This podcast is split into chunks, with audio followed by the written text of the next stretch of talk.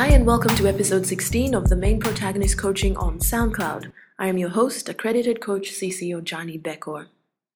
It doesn't matter whether you're an entrepreneur or a leader in an organization, and these are the sorts of people that I usually work with. At the end of the day, even when I'm working with high achievers like these, there are still some issues from the past that are causing blocks to getting you where you want to be. And one of those issues is parents and your relationship with them, and getting past some of the things that happened when you were younger. This is one of those topics.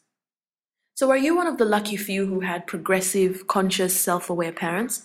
If so, you need to give your parents a high five, call them, thank them, take them out to dinner, take them out to lunch, because that is a really precious gift to give your children.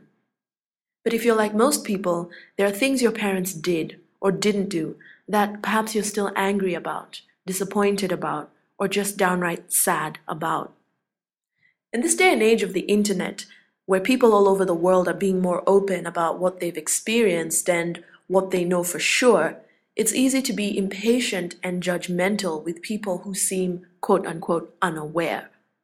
Depending on what age your parents are, they probably didn't grow up in a time when people shared challenges and advice openly, like we do today. They didn't grow up with the internet. Today we talk about shame and Brené Brown as if such conversations have always been around. So it's time to forgive your parents, because the truth is they just didn't know. They perhaps didn't have as much information about mental illness that we do now. They didn't have enough information about personality disorders like we do now. They didn't know about shame and how it gets passed on from generation to generation, as Brené Brown has taught us. They didn't know that in a relationship, the other person is supposed to trigger you so that you can learn a lesson and grow stronger together. The list goes on and on. We take so much of this information for granted in this day and age, and it's a bit hard to even imagine that there was a time when such things were not discussed openly, and your parents are probably from that time. So how do you start the forgiving process? Number one, think of three things that you now know about yourself and life that you didn't know a few years ago. Write those three things down. Number two, think of three ways you would have behaved differently in the past had you known then what you know now. Write those three things down.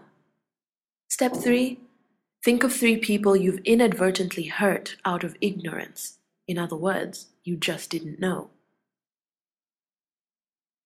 Step four, look at all the above and realize that just like you, your parents made these same mistakes.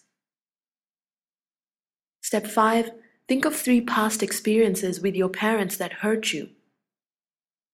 And then think of the gems or the lessons you learned thanks to those experiences. Step six, forgiveness doesn't mean you're A-okay with the hurtful things that were said or done to you, or the hurtful things that you witnessed. It just means you finally decide to let it go. And when you find the important lesson behind what happened, you can in fact let things go. Step number seven, once you've found the gems, or the lessons that you needed to learn through those experiences, give thanks for them. And that's the catch. You have to find the gem, the lesson in the pain. That was the point to begin with. For you to have the experience, find the gem and use it to evolve. Otherwise, your pain just festers. Perhaps some of the gems or lessons that you needed to learn include things like this. I will make time for my kids. I will tell my kids as often as I can that I love them. I will be authentic and not spend my life pretending. I will not work myself to death and neglect my family. I will commit to my growth and personal development so that I don't pass on my issues to my children like was passed on to me. I will find a job I love.